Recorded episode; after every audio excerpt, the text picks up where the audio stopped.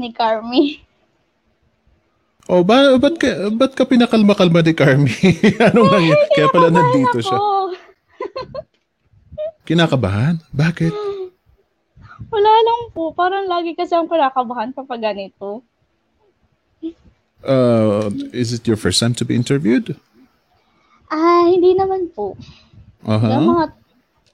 Mga 5 times. Pero kinakabahan pa rin po ako every time na may kausap ako sa camera. So, hindi pa masyado ang confident.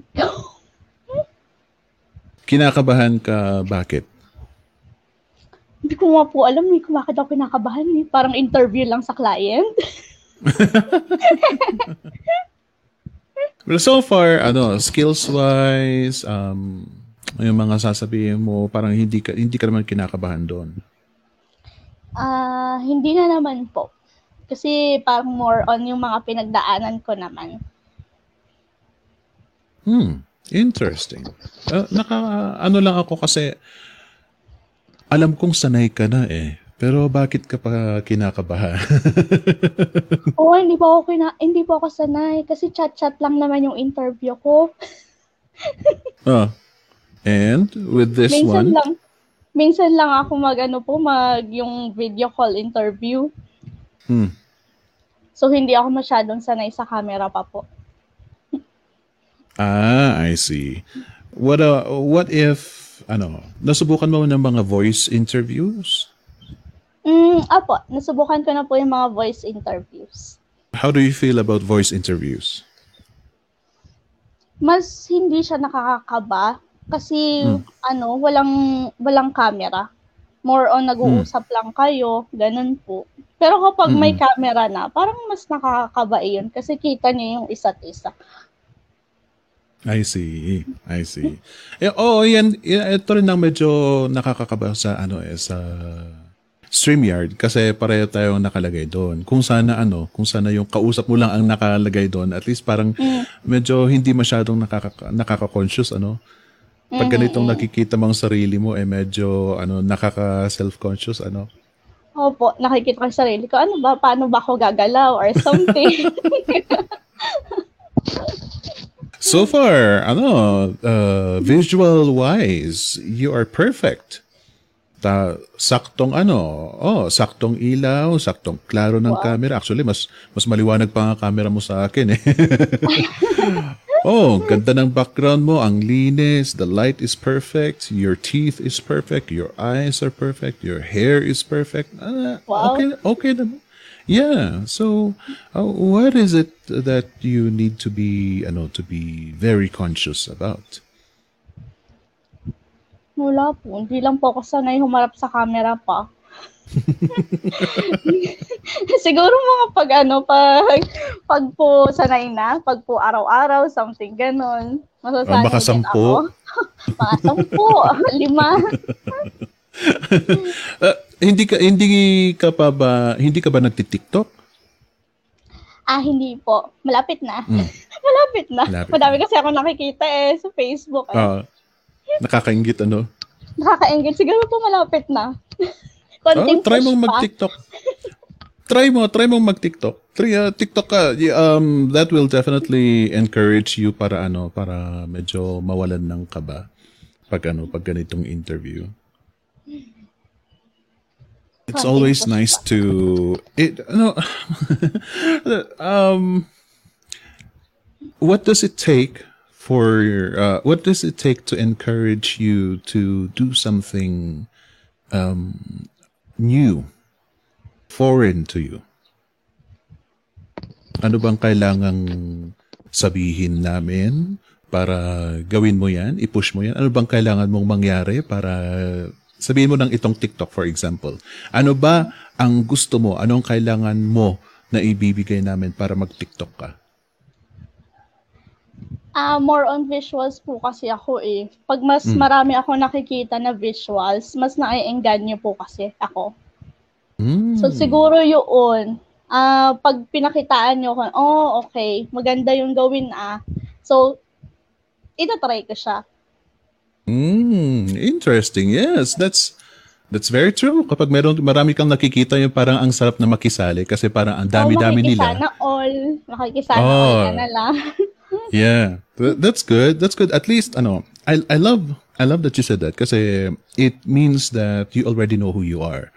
Yeah, alam mo kung ano ang kailangan mo para ma-push ka to go to lengths. Yeah. So and that is very easy because the internet is so out there.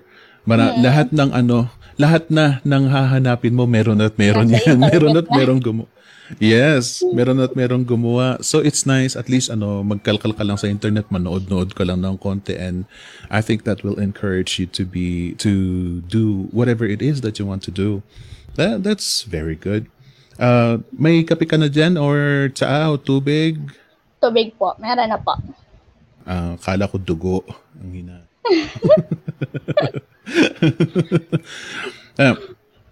Ganito pag sinimulan natin ito at kung sakaling may palya, huwag kang nervyosin. Kung it is on your side, umalis ka lang, leave studio, and then come back. Okay?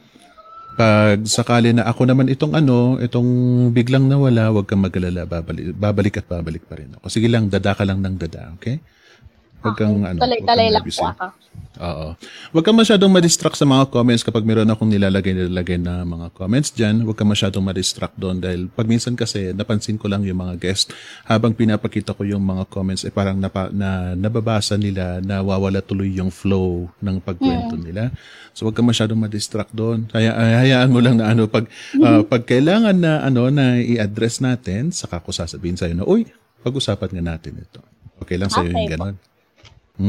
I think you are ready. Mukhang relax ka naman na. Okay po. Oh, bumalik yung kaba. Bumalik yung kaba. Okay na eh. Ay, my goodness. Di bale. Ang kagandahan sa ganitong mga interviews, once na sinimulan mo magkwento, sa simula medyo sketchy pa, medyo may kaba-kaba pa. Pero pag nandun ka na sa moment, dire-diretso na yan. So you don't have to worry. Yes, because the floor is yours. It's gonna be yours anyway. Okay? Okay. Sige, take a deep breath. Simulan na natin. Okay. All right. Sige. Hello again, everybody. Good afternoon and welcome back to another episode of Just Success, where we get to bring somebody to talk about her life, her journey, her career, and her success story in freelancing. Today, we got Miss Jenalyn Andaza to talk about 5 major reasons why former account officer pursued freelancing. Ayan na, kayong mga galing sa mga corporate jobs tapos nag-transition sa freelancing.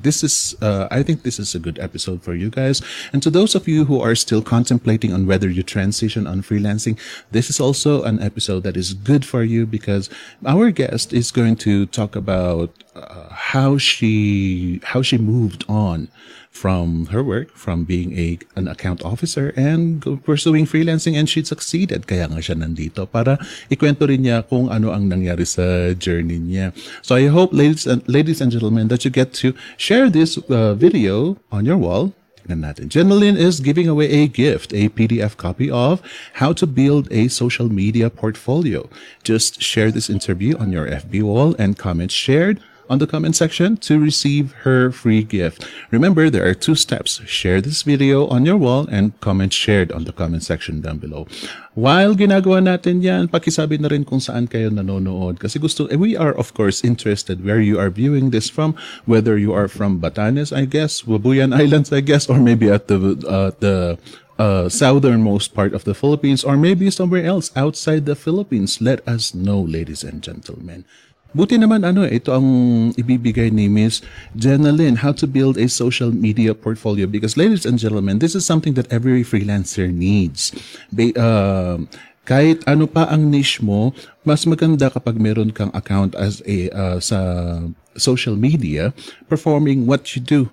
Because your clients or potential clients will definitely try to see who you are. Once they find you interesting, they will try to look out for you. And if you have something quite presentable and quite decent to show to your clients, in your social media, then that is going to up your level as a freelancer. Kaya I hope that you receive this gift. This gift is very nice. So thank you very much, Ms. Jenalyn, for this. Before I pass the mic to Ms. Jenalyn, mag-hi ka nga muna ng konti sa mga audiences natin. Hi po, magandang hapon. Yan. Buti naman na nakakapagsalita pa rin si Ms. Jenalyn. Kabado talaga eh. Pansin eh. But anyway, bago natin ipasa ang mic kay Ms. Jenalyn, let me greet all of you early birds. Wow, ang dami nating mga viewers ngayon. Maraming salamat naman at nandito kayo.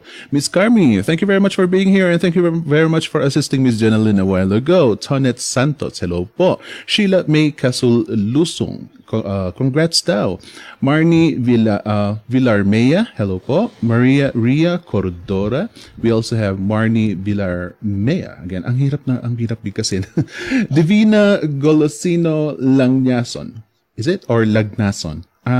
Please correct me kapag na-offend kayo sa mispronunciation ko ng pangalan ninyo. We also have Mr. Ivan De Peralta, isa sa mga suki natin dito from Baguio. Glenis Coime is here from CDO. We also have Mary Ann Ella Loca from QC. Mary Ann Alex Ginto, hello po. And sino pa? Lenny Babao, hello Lenny. And Catherine Joy Cardano. Ayan, tumatalon na naman ang mga pangalan nila. Oh.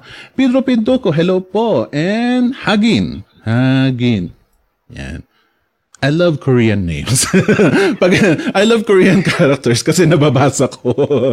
We also have Zara May Kagaanan. Hello po. We also have Jeba Guarismo. Good afternoon. And Catherine Joy Cordano. Alvin Lineses. Sheris Lynn Aguilon. We also have Jeba Guarismo. Hello po. Maristella Lazel. And Maria Ria Cordora. Also, Girly Bicoy. Shared po. Thank you very much. Marianne Villablanca. Hello from Cagayan de Oro City. Chi Vilches Francisco. Hello po. And also Lynn Lan and Luez Mary from Kalamba. Medyo mahina na talaga ang mata ko. Kailangan ko na talaga ng glasses. Myla Abanador, hello po. Joyce Flores and Jocelyn Cabe, hello po. Mary Grace Brizo Hedakan from Mandaue City, Cebu. Wow, very nice place. Jeff Vincent Realizan, hello po. Ling Dax and Che Virtudes Abuan, hello po. We also have Miss Myla nabasa ko na Mary and JD J Vargas, hello din po. Margie Canen Bontuyan, pasensya na po kapag hindi ko mabasa na husto ang pangalan niyo. Una sa lahat, mahina na talaga ang mata ko. And secondly, medyo mahirap dito sa streamer dahil tumatanong. Liza C. A. Denoga and Yols Orbenes, hello po. Sino pa? We also have Ms. Carmedel De Castro, Ronald Villarente Tamayo. Hello po. Dito nga, dahil hindi ko na mabasa talaga. Brenda Bolaños Upadyay from UAE. Wow. International tayo ah. Also, Caroline June Valdez. Hello po. Alvin Lineses and... wow, ang hirap basahin talaga. Jessa Leonidas Salud. Sandali nga, ilapit ko kasi hindi ko na talaga mabasa.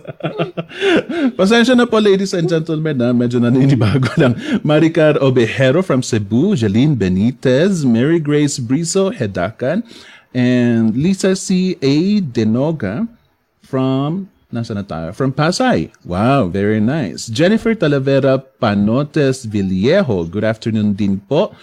Ann M. Ang ganda ng pangalan, no? Ann M. Very nice. Yes. Jofi Breda. Sigurado sa client matutuwa sila sa pangalan mo kasi it's so short and it's so catching.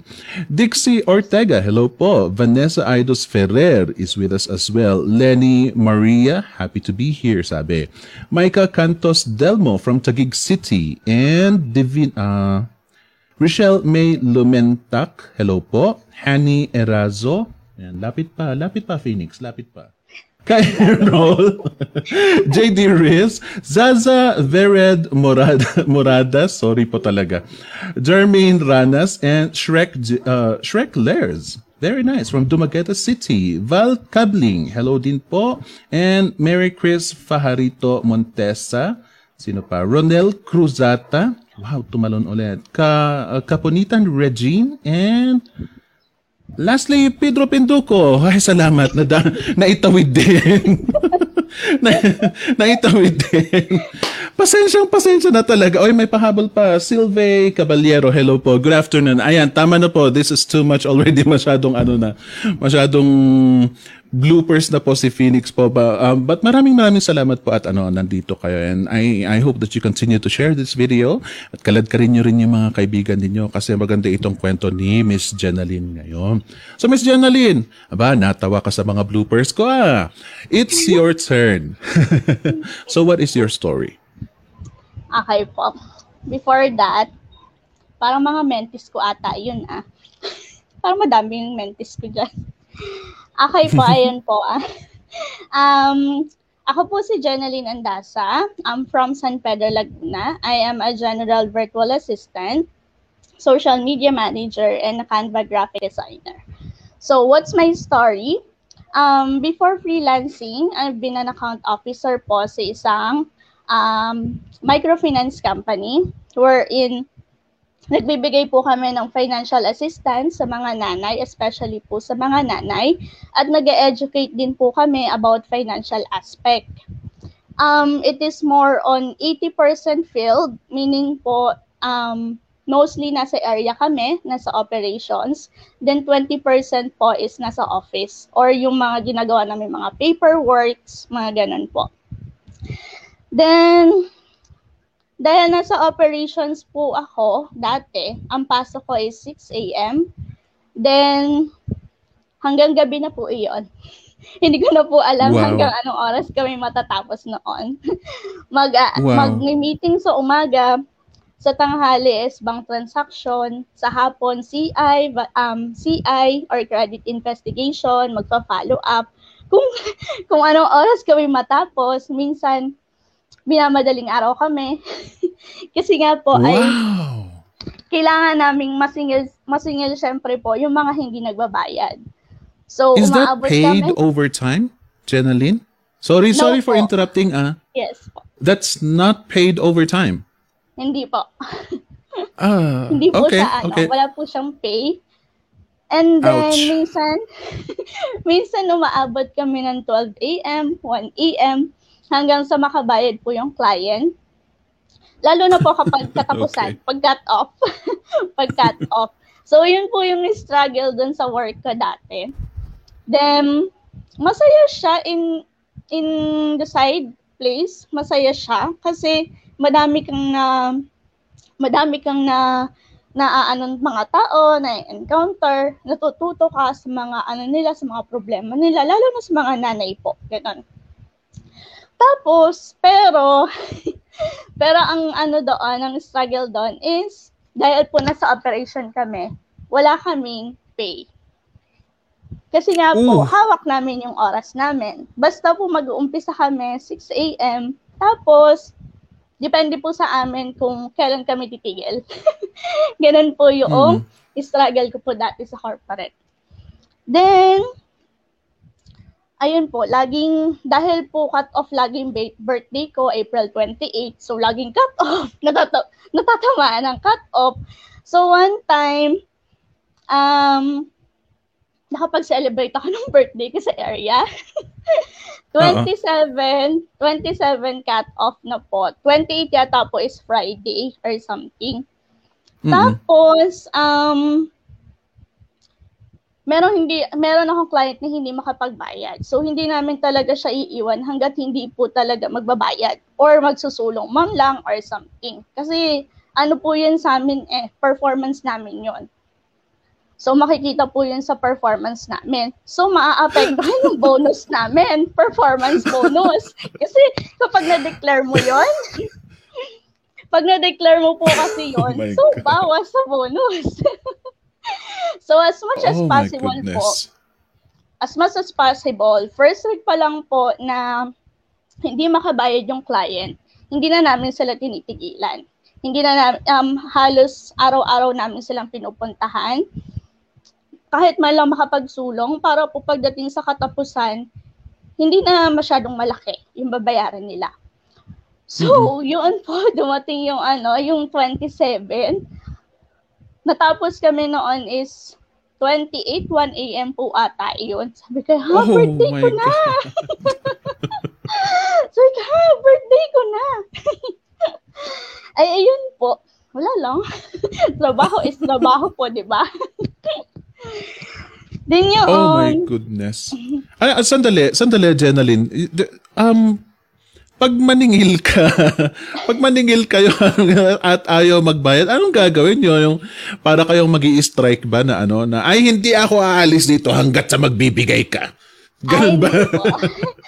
Naman po, pinapakausapin namin in a nice way, or minsan tinutulungan po namin yung client na, tita, ma'am, baka naman po magawa niyo ng paraan, gabi no. Delikado sa area namin, ganyan. Minsan po, inaano namin, para naman po yung hindi yung kumakasingil kami wagas, hindi naman. Ang way po kasi ng paniningil namin is, yung makikisimpat siya ka muna doon sa kliyente. Kasi hindi naman din nila kasalanan kung bakit hindi sila nakakapagbayad. Minsan po, nagkakaroon ng problema. So, hindi namin hawak po iyon. So, as much as possible po, iniintindi namin yung client. Ganun. Pero kayo rin ang dehado eh. Ikaw rin ang dehado kapag pag hindi sila magbayad. Eh, hindi ka ba napipikon? How far is your patience? Minsan po napipikon ako, or minsan po nagagalit na ako dun sa client na, top, ikaw naman, ganyan-ganyan. Uh-uh. Pero may paglambing pa rin po siya kasi syempre nahihirap. Parang nahihiya din po kasi yung client, syempre. Naku, si ma'am nandoon pa, hindi siguro makabayad si tita, si ganyan. So, hindi namin sila pinapahiya in a way na hindi makapagbayad. Parang tinutulungan pa namin sila na, tita, kapag ikaw ay nakabayad, papalonin ka namin, pero sa tama lang, yung kaya mo lang, hindi yung papalonin namin sila ng para lang sa performance namin, hindi po. Siyempre, kailangan, tulungan pa rin yung mga nanay, di ba po? Ganun yung setup namin. Oh, I understand. Pero wow, parang napaka-sad naman yan na nagkataon na na birthday mo eh. Birthday mo eh talagang naniningil ka pa rin.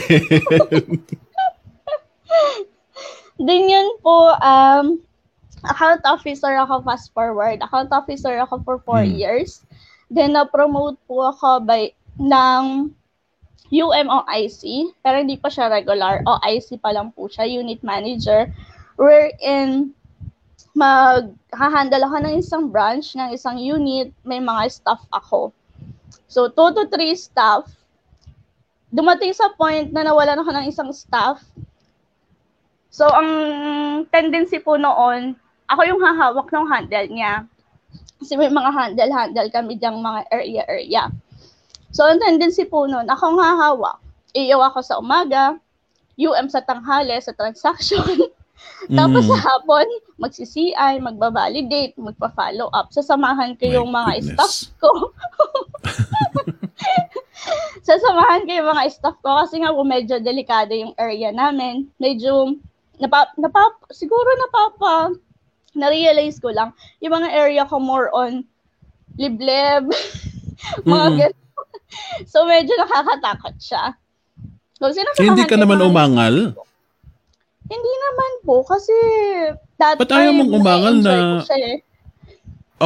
Okay. Pero yung pag gano'n na delikado ang lugar, hindi mo ba sasabihin sa sa boss mo na kung pupwede lalaki na lang pumunta or at least may kasama ka man lang for your protection at least?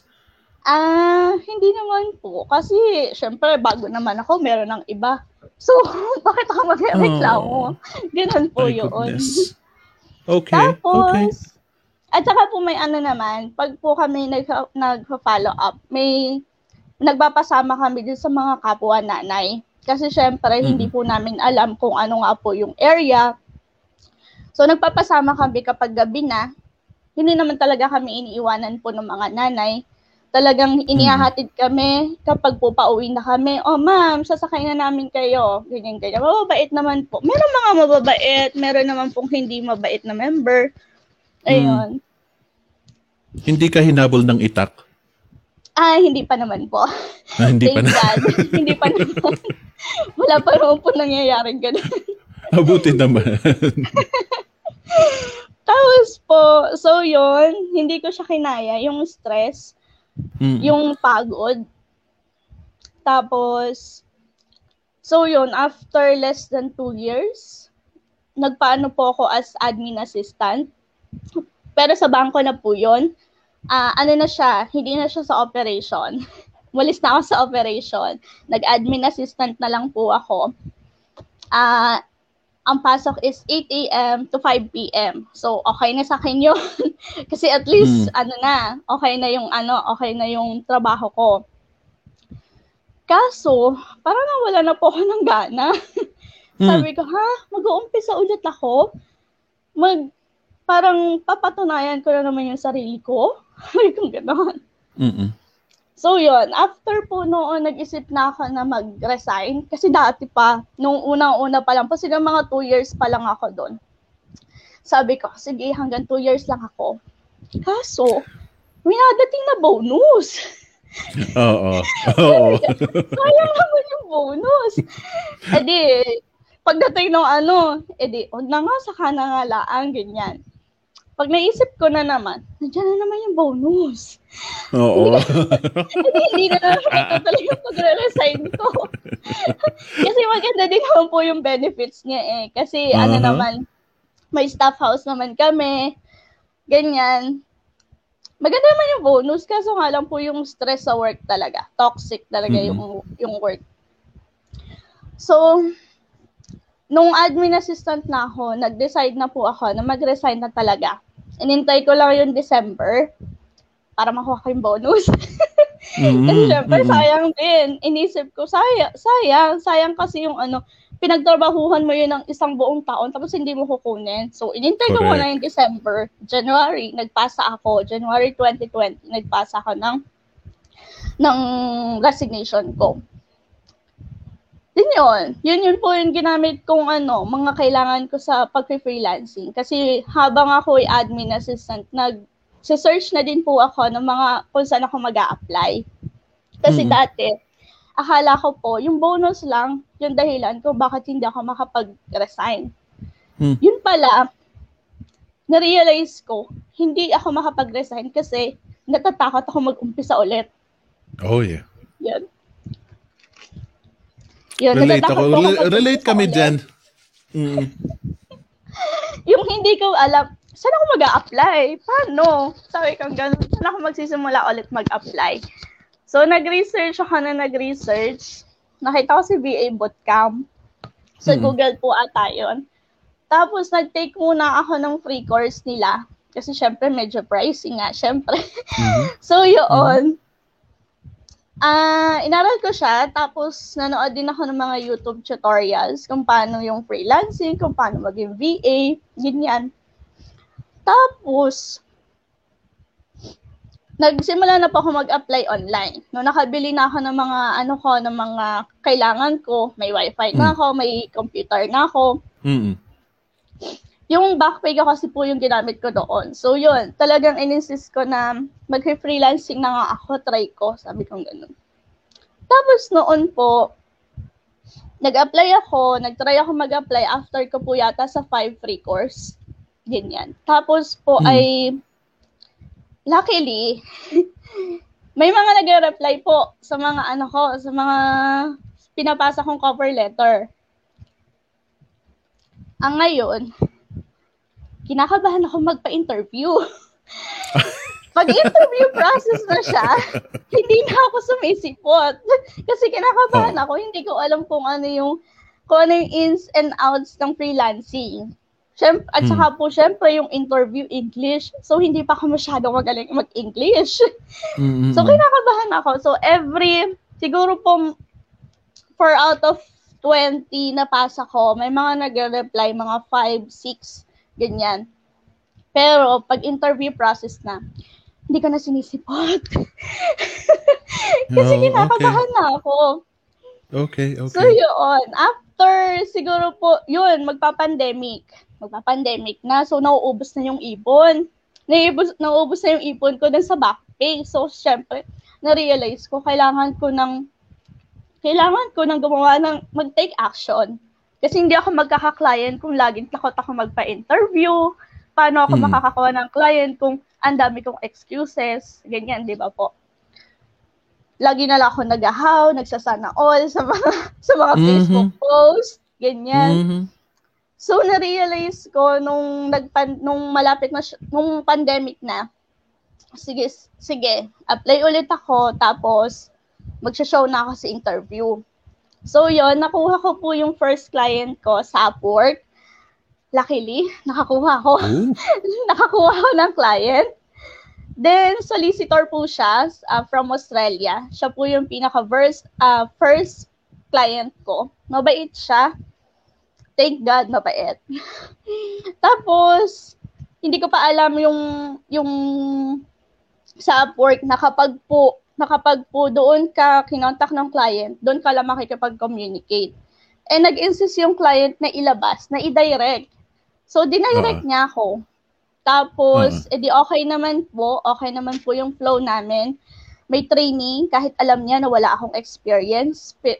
Thank God, kasi pinagkatiwalaan niya ako kahit wala pa akong experience as VA, sa freelancing. Ayun, okay naman na. Nagka-client na ako, tuwan-tuwa po ako noon. Ang rate kong binigay sa kanya is $5 kahit wala pa akong experience. Okay. Good. Okay na po. Dito pumayag naman siya. So, after a month, nag-enroll po ako sa paid course ng VA Bootcamp. Mm-hmm. Kasi ayokong umasa dun sa training ni client. Gusto ko, may matutunan pa ako. Gusto ko, may upgrade ko pa yung skills ko. Mm-hmm. So yun, nag-enroll po ako sa VA Bootcamp. Siguro parang 2 months ko po yata siyang tinake. Tapos after po noon, yun, sumali ako sa mga internships. Abangers din kasi ako sa mga internships every month. Oh, yes. Nag-intern, lahat na yata nasalihan kong internship. So, social media management kay Miss Mahar. Tapos, content creation kay Miss Mahar at saka kay Miss Marites po. Tapos, web admin kay Miss Bong at saka kay kalimutan ko. Kay Miss Jane. Ayun, kay Miss Jane. Marketing na lang po, hindi ko na, nasasali ang internship. I see. Pero yun po. Lahat ng yun po, natutunan ko siya inside VA Bootcamp. So, nagkaroon ako ng actual experience. Sumali din po ako sa GHC para po ma-guide ako kung paano gumawa ng quality cover letters. So, yun. After po noon, tuloy-tuloy na po siya. Yung portfolio ko po is unti-unti ko na siyang nabibuild after po noon, ng actual, ng internships, GHC. Hanggang sa ngayon po. Nasaan ako ngayon? Okay. Po. Tapos, yun po, may mga instances na may mga biglaan job invite, job offers. Dapat natutunan ko din po mag-optimize ng profile ko and appoint na yung client na mismo yung nag-message sa akin tungkol sa services ko. Mm-mm. Nice. Yun. Malaki po talaga yung naitulong sa akin ng VA Bootcamp kasi hindi naman po kasi pwedeng mag-rely ka lang sa training ni client kasi busy din po sila eh. At saka po para mas meron ka pa po may offer na services dun sa client mo. I am wondering about that. Kasi, imagine, kung tutuusin, you are lucky. You're lucky kasi hindi ka pa kumuha ng paid course mo. You were taking the free courses and nakapasok ka agad sa Upwork, naka-client ka rin. So, you're actually fine. Tapos si client mismo ang nag-train sa'yo. So, what made you feel the need to level up? Bakit hindi ka satisfied sa kasi may trabaho ka na, continuous pay na, tapos okay na, $5 per hour, despite the fact that you lack the experience and everything, pumayag siya sa ganon. Kung tutuusin, comparing to the other freelancers out there, maswerte ka na. So why are you not satisfied? Ano yung dahilan kung bakit gusto mo pang magkumuha ng paid course, gusto mo pang mag-up ng skills mo, skill level mo? Kasi po, gusto kong tumaas yung rate per hour ko. Gusto kong i-upgrade yung sarili ko na hindi lang ako general virtual assistant. Gusto ko meron akong ma-niche down. Kung ano yung gusto ko talagang kung ano po talaga yung gusto kong gawin. Kasi, di ba po, lagi naman natin sinasabi sa iba na, mag-umpisa ka muna sa general virtual assistant kasi hindi mo pa naman alam yung in-niche down mo. Kapag newbie ka po talaga, like me, hindi ko talaga alam kung saan ako mag-niche down. So, kaya po ako nag-enroll sa VA Bootcamp kasi gusto kong meron akong sariling niche.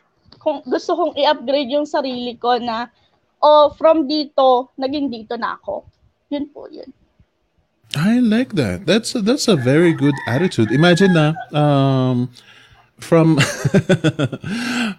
walang bayad na OT. Ang sama ng loob ko dyan eh.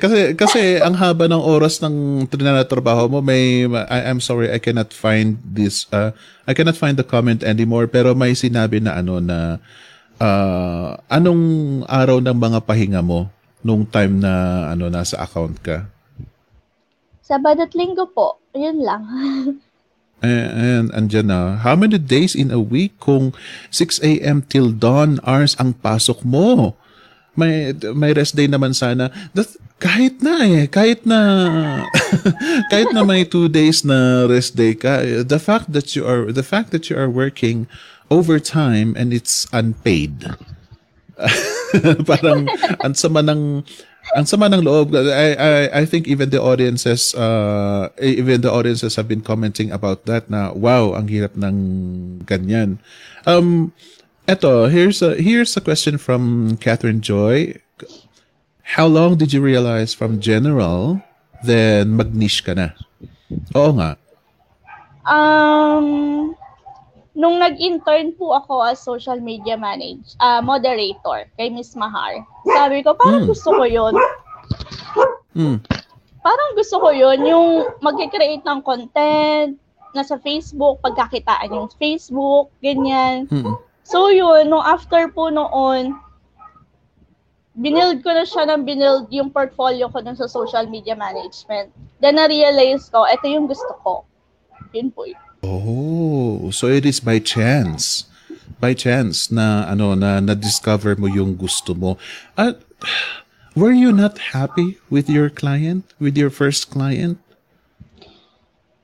Masaya po ako sa kanya, kaso nga lang po. Nakipag-break ako sa kanya. Nakipag-break ako sa kanya kasi po parang nasakit yung ulo ko.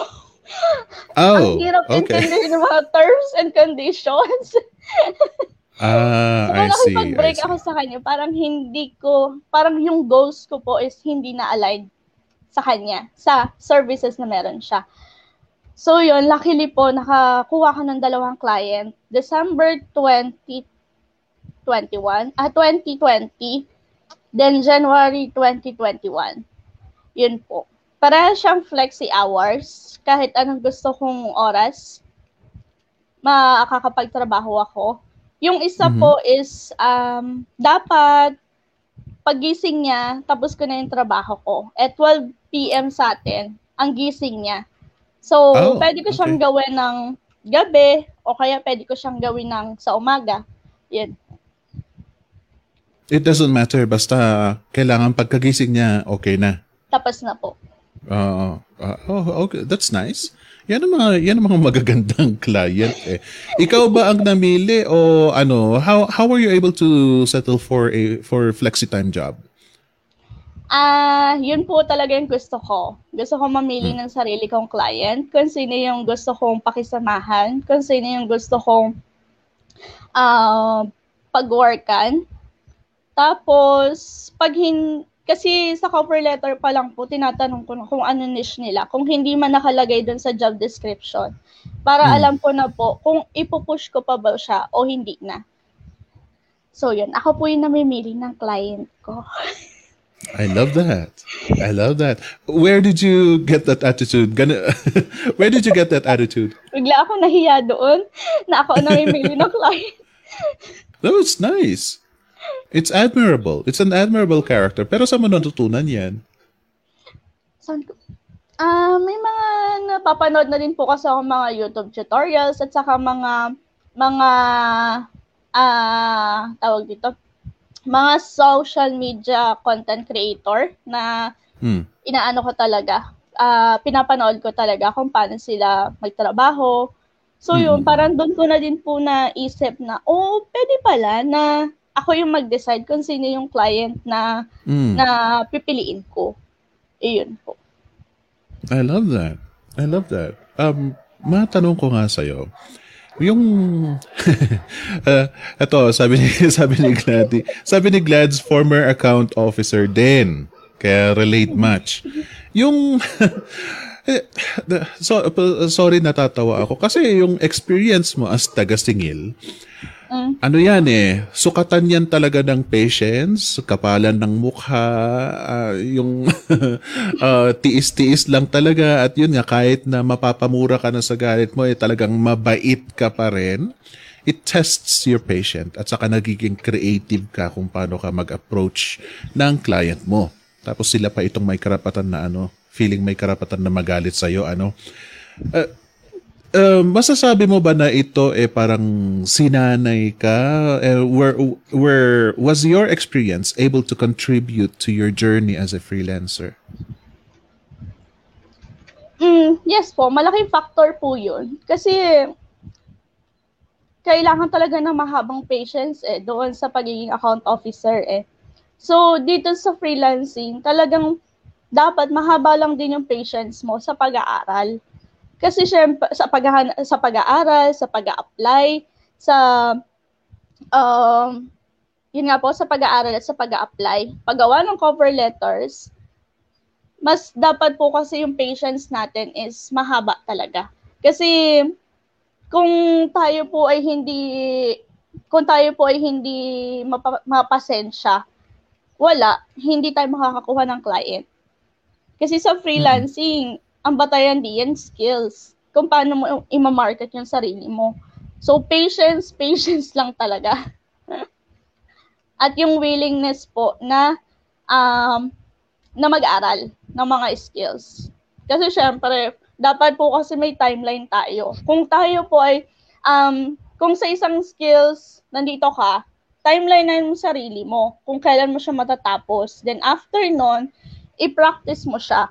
Pag na-practice mo na siya at okay ka na doon, mag-upgrade ka na sa ibang skills para mas dumami ba yung skills na meron ka.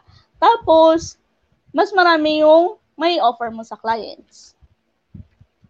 I see. Hindi ka naman nanibago nung nag-transition ka from your corporate job to freelancing? Hindi po. Parang natuwa pa nga po ako . Kasi nasa bahay lang . Kasi... compared doon sa 80% na field, compared doon sa 80% na nasa area ka, maghapon ka, nasa area ka. Pero pagdating dito sa freelancing, nasa bahay ka lang, paupo-upo ka lang. So natuwa ako. So okay pala to. So it's a gay portion natin. I love that. Kasi nakita po yung bright side of freelancing. Kaya, nakaupo lang. Wow, very nice. Compared sa field. Pero malamang meron kang namimiss. Hindi mo ba namimiss ang bonus? Ang bonus? Medyo hindi na. Kasi nasabi mo, Yun ang isa sa mga dahilan kung ba't hindi ka makaalis-alis sa, ano, sa trabaho mo. Despite the fact na stressful siya, alam nila kasi eh, alam nila yung ano, yung, nararamdaman nila yan, talagang strategy nila yan, yung, ano, yung pag naramdaman nilang malapit ng susuko yung mga assets nila eh, kunwari, oy, bonus! Oo, ganun sila. Ramdam nila yun. Pag, talagang may time frame yan na, oh, eto, after siguro mga 9 months, malapit nang sumuko yung mga yan. Sabihin natin, magtagal pa sila ng 6 months para may bonus sila. Parang ganun. It's a strategy. And it seems like yun nga, it worked on you. But I like that you said, there's a part here that you said, akala mo yung bonus ang isa sa mga dahilan kung ba't hindi ka umaalis. Tapos na-realize mo na stress ang isa sa mga dahilan kung ba't gusto mong umalis dyan sa ano. Diyan sa... And then, yung ano, yung... Ang pinaka na nakaka-insulto is, kailangan mong mag-start over to prove yourself again? Were you angry that time? Hindi naman po sa, ano, sa angry yung na-feel ko, pero parang bumaba yung self-esteem ko. Na, galing ako sa operation. Alam ko kung ano yung ginagawa sa operation, pero bakit pagdating dito, wala. Kailangan kong patunayan pa rin yung sarili ko. Ilang years ako sa operation, pero pagdating doon sa pagiging admin assistant ko, parang bumaba yung self-esteem ko na kailangan ko na naman patunayan yung sarili ko. Oh, yeah. I feel you. My sympathies with that.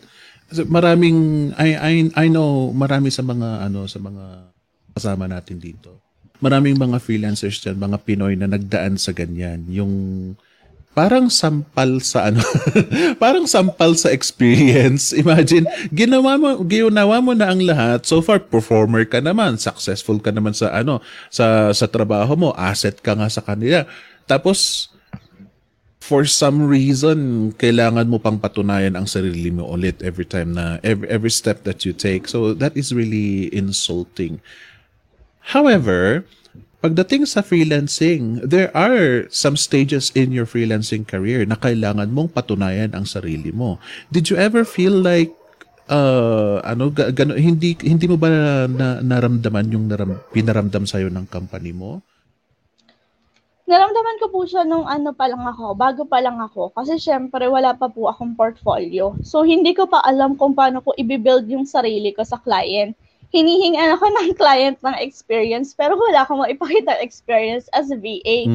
So, ang lagi ko sa kanilang sinasabi, yung experience ko sa corporate, na pwede kong i-incorporate doon sa kanilang business. For example po, kailangan po nilang kailangan nila ng customer service. So, bilang sa operation, kaya ko makipag-usap sa mga tao kasi nasa field ako ng ilang years. So, kaya ko din sa freelancing. Nice. Yung mga positive traits or positive na ginagawa ko po doon sa corporate, ginagawa ko siya into freelancing. Noong newbie po ako. Kaya po siguro medyo luckily nakakuha ng client. Nice. Haba ng hair eh. Kasi haba ng hair. I love that. I love that. Ladies and gentlemen, may nasabi si Miss Jen, yung ano man ang positive na nakuha niya sa sa offline. Whether her corporate job or in life, at school, ano man ang positive na nakuha niya, yun ang ginagamit niya na pamboost niya sa freelancing career niya, despite the fact na beginner siya. That is exactly the right attitude. Marami sa atin itong, ang tinitignan sa atin is yung shortcomings natin, yung kulang tayo sa experience, kulang tayo sa knowledge, kulang tayo sa skills. Parang yun lagi ang tinitignan natin eh. Ang kagandahan kay Jenalyn is, tinignan niya kung ano ang kaya niya. Oh, galing naman ako sa corporate, nag-training naman ako marami akong experience sa field. Yun ang pwede niyang magamit. And that pushes her, that gives her a lot more confidence. Speaking of confidence, may natanong si Catherine Joy dito. paano mo na-overcome yung fear mo sa mga interview now na parang madali ka nang makakuha ng client ng gusto mo? Paano ko na-overcome? Iniisip ko noon, wala na akong pera. Ganun. Wala na akong ipon. So, na-overcome. Yun, nagpa-interview ako dun sa first client ko kasi naisip ko, wala na akong ipon. So, kailangan ko nang i-overcome yung fear ko. So, yun, nagpa-interview na ako. Then, nowadays, hindi pa naman ako confident sa mga katulad nito ng mga video cam, video call. Pero, ang ginagawa ko to overcome my fear is nagsasalita ako sa harap ng salamin, nagsasalita ako sa harap ng camera, kahit para wala lang, ikaw lang mag-isa, pero bakit nagsasalita ka? Yun yung ginagamit ko para ma-overcome ko yung fear ko, unti-unti. Kasi it takes time naman siya eh. Hindi naman kasi ako dadating sa point na yung client na yung magja-job offer sa akin. Kung wala yung mga pinagdaanan ko, wala naman kasing overnight success. So, it takes a lot of time and effort talaga. Yeah, sorry, nagtitake note ako. Yung ano kasi yung sabi mong paunti-unti.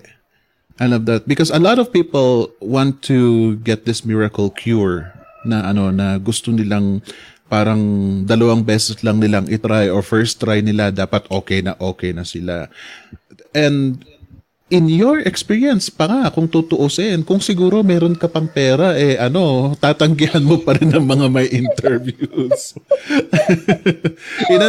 Desperate ka na, kaya pumayag ka na sa interviews. I love that attitude. Kasi ang hirap tanggalin yung fear natin na yung parang kung hanggat sa meron pang remedyo, 'di ba? Meron tayong ugali na, "Hoy, pwede pa naman ito. 'Di bali na, wag na yan lang. Kasi pwede." Oh, yung ganon. Ang hirap ng ganon na aantayin mo na magiging desperate ka na saka na lang papayag sa interview mo. Oh, now, tapos ikaw talagang inantay mo pa, nag-pandemic na. Kung kailan nag-pandemic. And I am not going to shame you on that. Kasi talaga sabi ko nga, lahat tayo may kanya-kanyang journey naman sa freelancing. Imagine you have been lucky kung tutuusin. Kasi yun nga, smooth ang transaction mo. Even before na nag-enroll ka sa VA Bootcamp, nakakuha ka na ng client mo. With all the training, tapos gusto mong mag-upgrade, saka ka nag-enroll. So, it comes to show na ang journey mo sa simula ng freelancing, it was good. It was good. Ikaw na lang itong parang nagpigil ng sarili mo dahil sa fear ng interview na yan. Ngayon na nagkaka-client ka na, and so far nakita mo naman at na-overcome mo naman yung fear mo ng interview. Did you ever regret those times that you skipped those job opportunities because of your fear? Opo, sabi ko, ganun lang pala yung interview. Sabi ko, di sana, dati pa. Napaisip na lang ako ng ganun. Pagkatapos sa mga interview, yun lang pala yun? Sabi ko, di sana, dami ka ng client ngayon. So, nahihinayang po ako. So, ikaw talaga, hindi mo pinag-igihan. Yes, that is true. Marami tayong ganyan, yung mga missed opportunities dahil sa unnecessary fear natin. But did you ever go through rejection as well? Oo naman po. Kasi may mga times naman na kapag po video call interview, hindi ako nakakapasa. May mga times na hindi naman po yung lahat ng in-applyan ko nakakapasa ako. Hindi naman. Merong mga times na kapag ako'y nag-apply, hindi ako nakakapasa. Pero may mga times na kapag chat interview lang, nakakapasa ako. So, siguro po mas lucky lang ako kapag chat interview.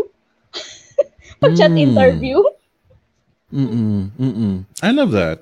But you just need to discover yourself kapag ganun. It's nice to realize na Hindi mo naman talaga kailangan ng video interview pag minsan meron yung mga clients na hanggang chat interview na nakukuha ka pa rin sa ano. So no need to worry so much. No need to stress so much about the video interviews. With the rejections that you faced, na-prepared ka ba? Did it hurt you? Did it make you feel overwhelmed? Opo, at times na-overwhelmed ako kapag yung dating ng mga, kunwari, sa isang linggo, may mga 5 to 10 job invites, medyo na-overwhelmed ako na to the point na hindi ko alam yung iba, hindi ko alam kung paano gawin. Tapos, tatanungin ko yung sarili ko, kaya ko ba to? May may Google naman, nandiyan naman si Google, nandiyan naman si YouTube. So, sabi ko, sige, challenge din naman to sa akin. So, itry ko. Kahit wala akong experience, itry ko siya kasi challenge sa akin. Kapag nagawa ko siya, so another skill na naman yun. Another portfolio ko na naman yun. So, yun. Parang mas na-challenge po ako dun sa mga hindi ko alam. Kasi parang mas napupush ko yung sarili ko na gawin yung mga bagay na hindi ko alam. Tapos, ayun, portfolio ko na siya. I love that. Yung you're facing your challenges head on. Pero sasabihin ko kanina sana ang haba ng hair, 5 to 10 job invites talaga. But ikaw nang nagre-reject ng client. Hindi, that is good. We are laughing about it generally, pero yan ang kung tutuusin pangarap ng maraming mga starters. Di ba, doon din sila nagsasana all sana all. Sabi mo, ikaw rin naman noon, nakikisana all ka. Ngayon, na-achieve mo na. Matanong ko nga sa'yo, what's the future for Jenalyn? Future? What's your goal? Ang goal ko po kasi ngayon is ma-improve pa yung skills ko sa social media. Gusto ko maging social media marketer in organic. Kasi ang nini-niche down ko po ngayon is organic approach sa Facebook, sa Instagram. So yun yung pinag-aaralan ko ngayon. Gusto ko maging social media marketer without FB ads. Organic lang. Ooh. Wow, yun master. Kasi para po kasi sa akin, kahit may client ka na, huwag kang tumigil mag-aral.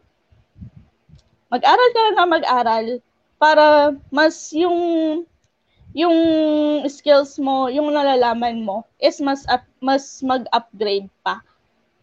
And looking forward po kasi ako dun sa mga high-ticket client, mga ganun.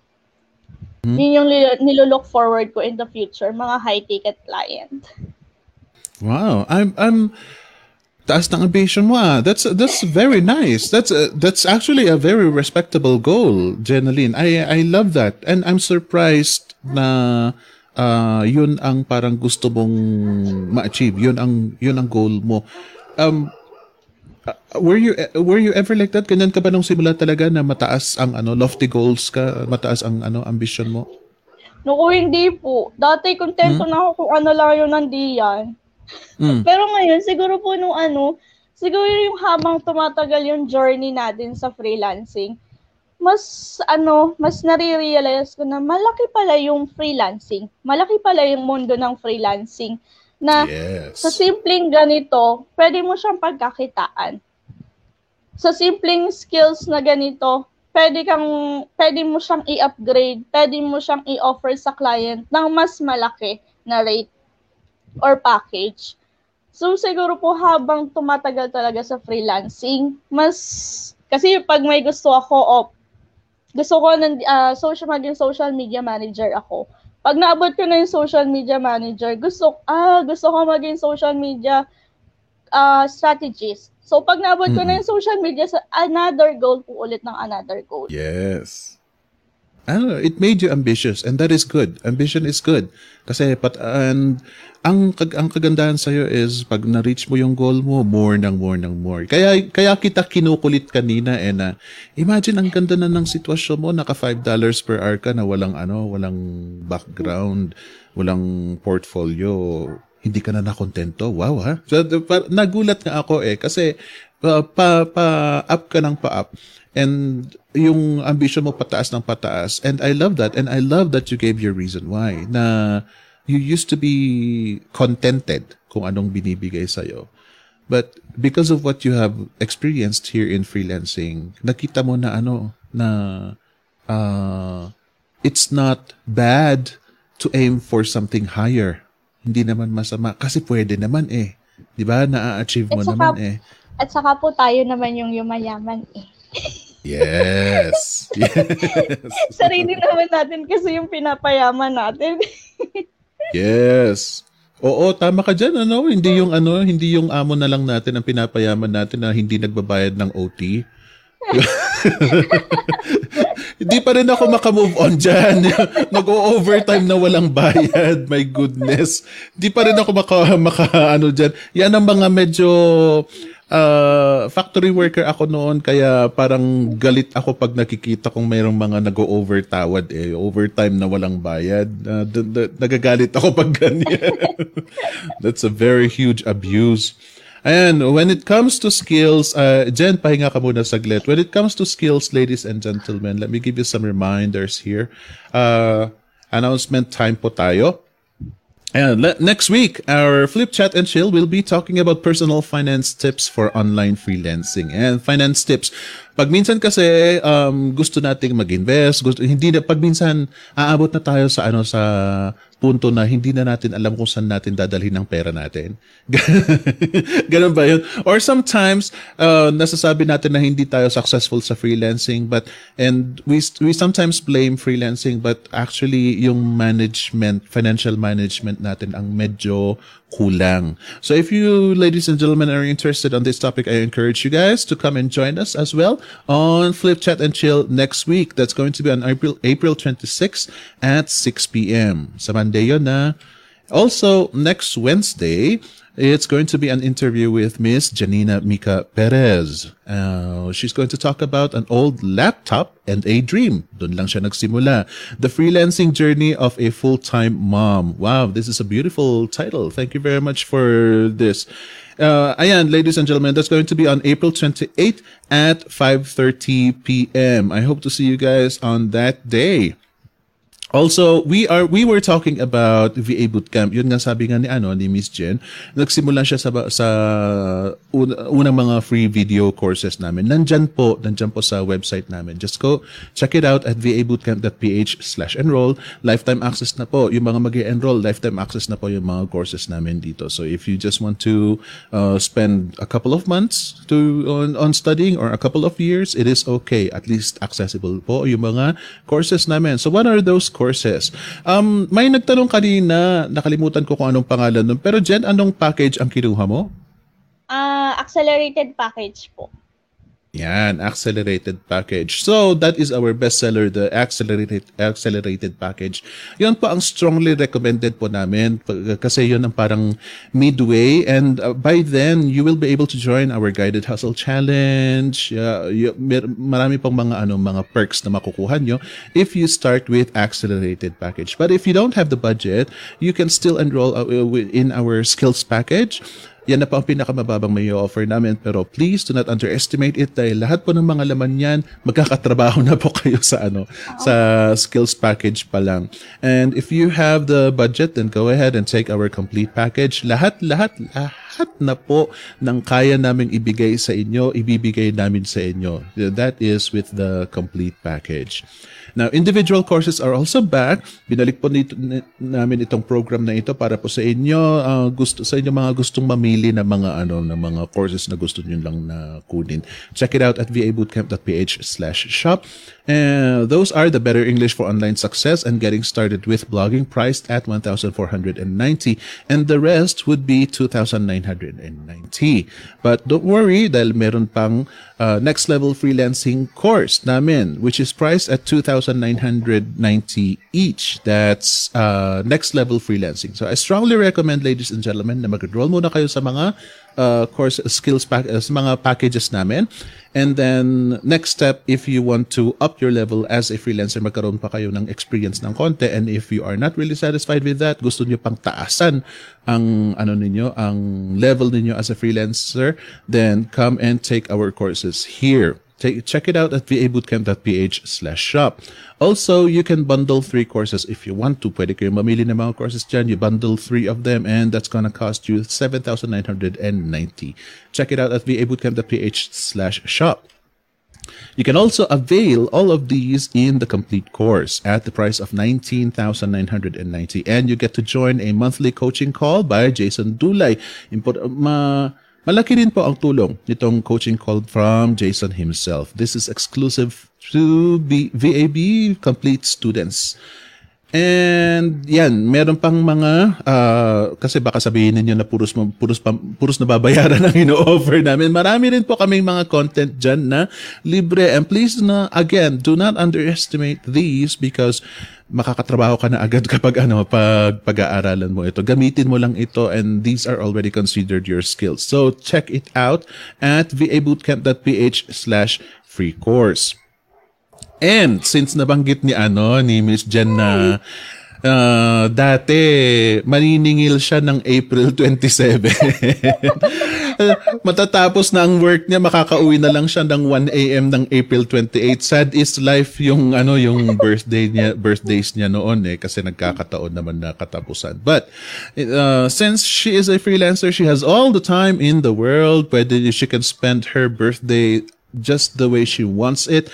Kaya ngayon, Miss Jen, we greet you a happy birthday from the VAB family.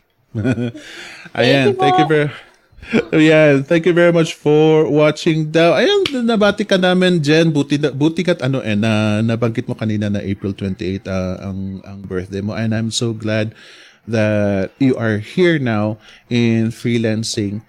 At parang sa narinig ko kanina sa kwento mo, you value your birthday a lot. Kasi parang ang sama ng loob mo na na birthday mo na naniningil ka pa rin. So, how is life now that you are a freelancer? Oh, parang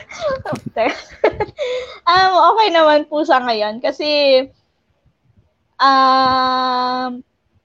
tawag dito, nakakapag-celebrate na ako ng birthday ko, hindi na sa area, pero dito na lang sa bahay. Kaso 2 times na po ako kasi pandemic, so dito lang sa bahay. Bigay-bigay sa mga kapitbahay, ng mga ng mga handa. Pero okay po ako ngayon kasi at least wala na ako sa area. Hindi na ako magse-celebrate ng birthday sa area. Yeah, yes, that's true. Hindi yung naka-field ka, happy birthday to myself, ikaw mo na lang, hindi gano'n. Kasi maalala ko, parang ang expression mo, it's, ay, gano'n talaga ang buhay, ano pa nga ba, happy birthday self, parang gano'n ka noon Ngayon at least, despite the fact that it is still pandemic, nandun ka na sa bahay, nakaka-celebrate ka, wow, it's my birthday, parang gano'n na ang feeling, right? Apa, sabi kayo, uy, birthday ko na! So, is it safe to say that your life has changed as a freelancer? Yes po. Madaming nagbago sa freelancing compared dun sa corporate. Kasi minsan sa corporate hindi ako nakakauwi sa amin kasi nga may follow up lalo na kapag cut off. Pero ngayon, hindi pa din ako nakakauwi. Kasi pandemic.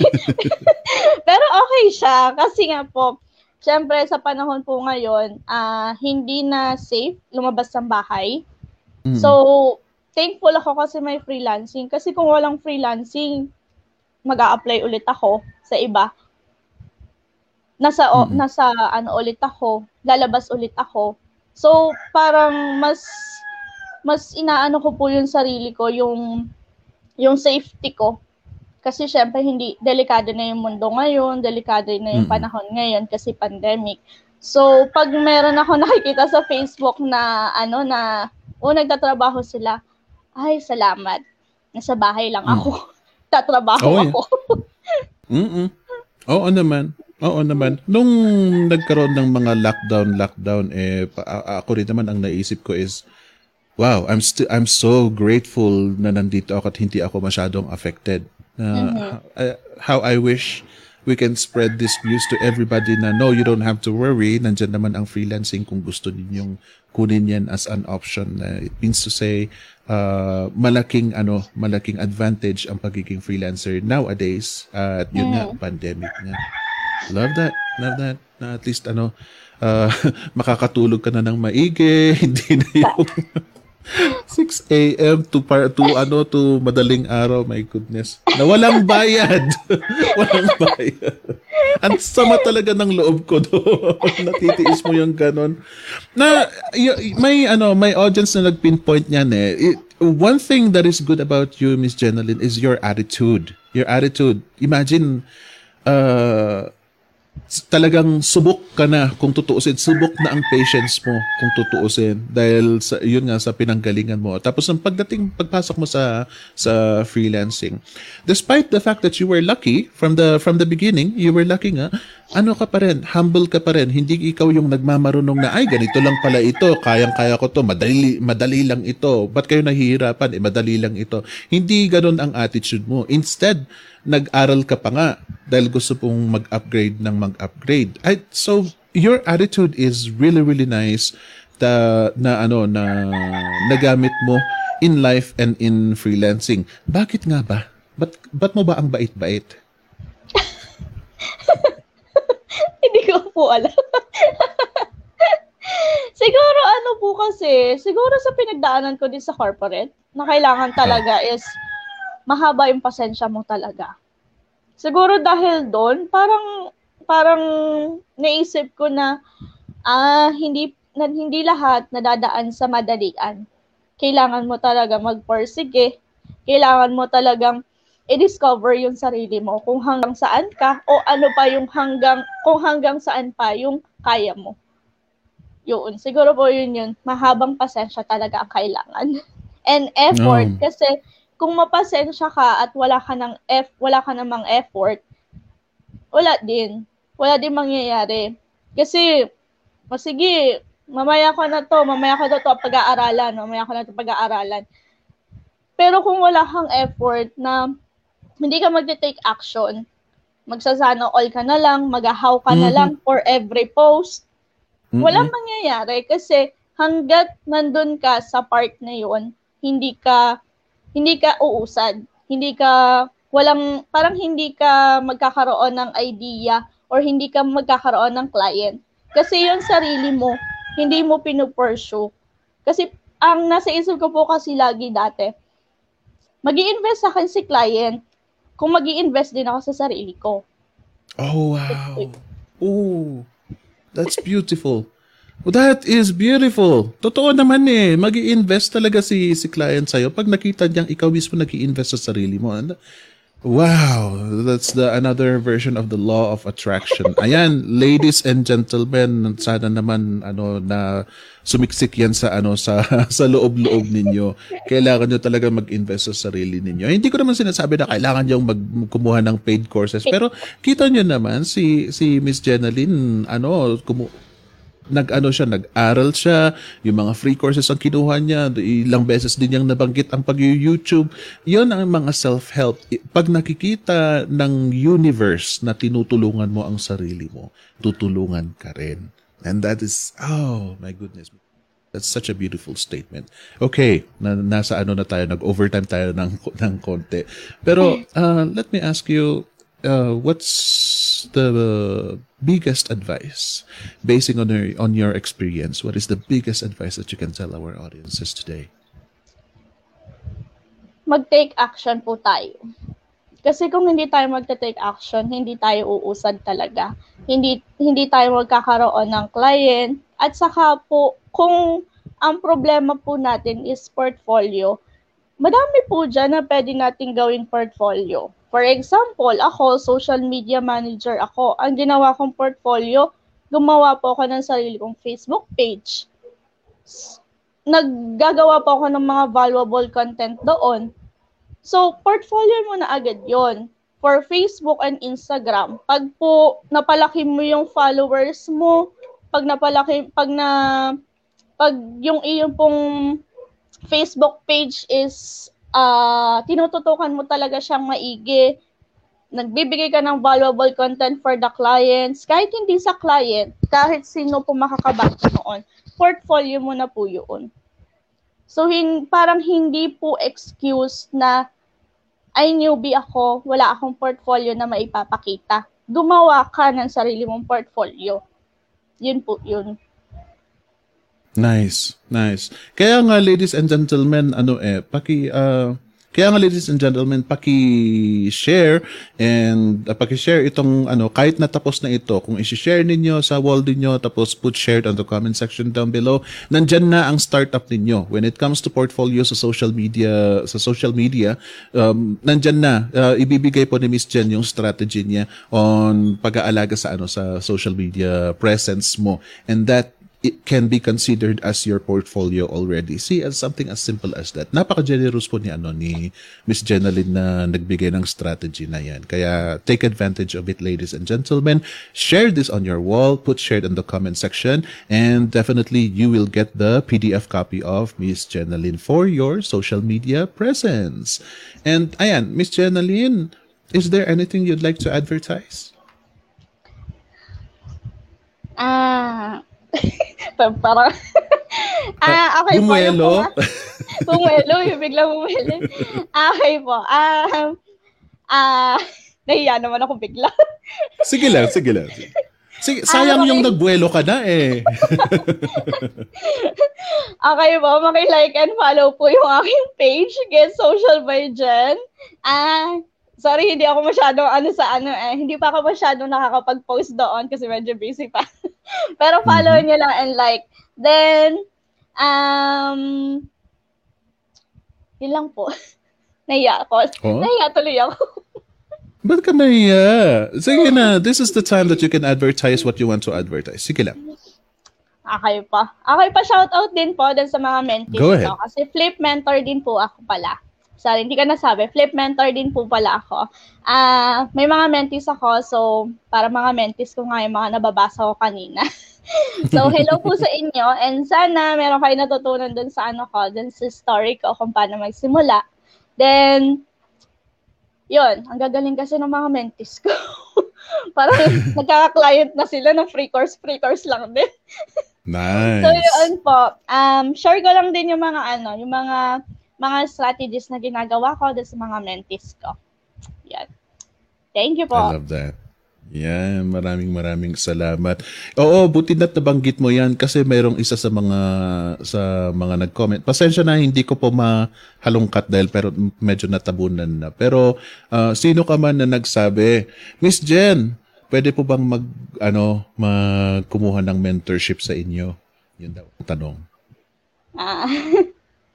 Message lang ako. Okay na yan. Ayan. So, ladies and gentlemen, you heard it from Miss Jen. Wala. Oh, no. Ayan daw po. Ayan. Ayan naman. Okay lang. Okay. Oops. Ayan. Okay na.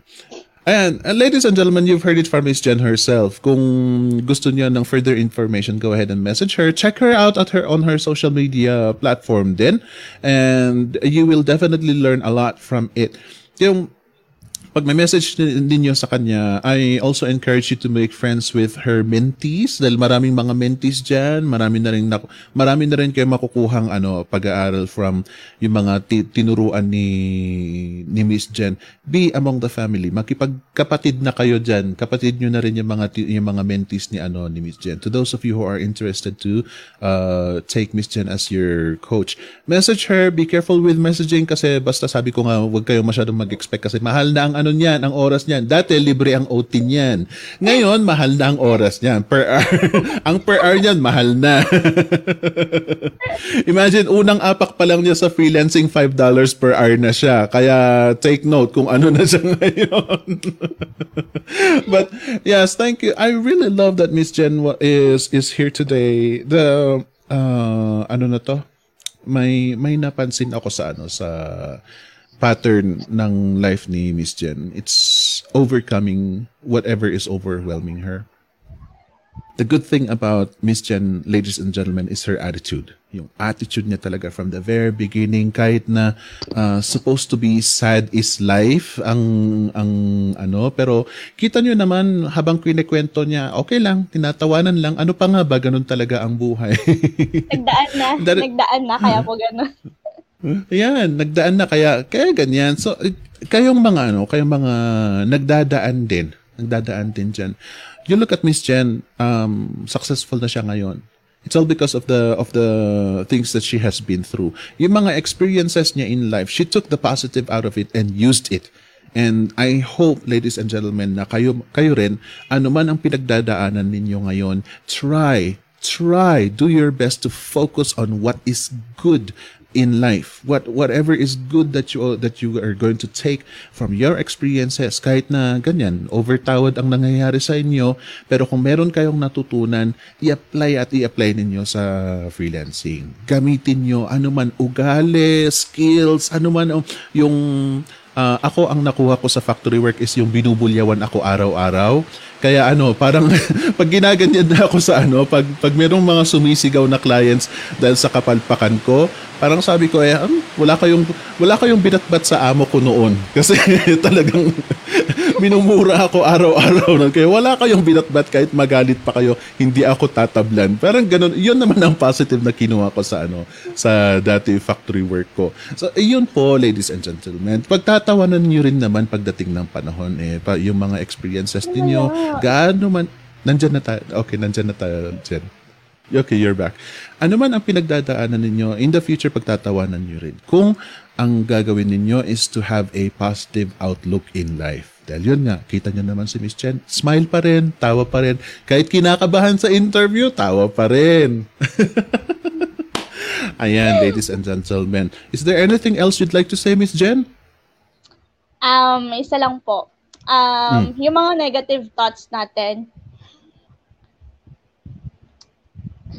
negative thoughts natin, i-turn natin siya into positives. Kasi mas makakatulong siya kaysa yung isipin natin yung mga negative. Isipin natin kung paano natin siya i-turn into positive. Yun. Yun po. Yes. Yeah, beautiful advice.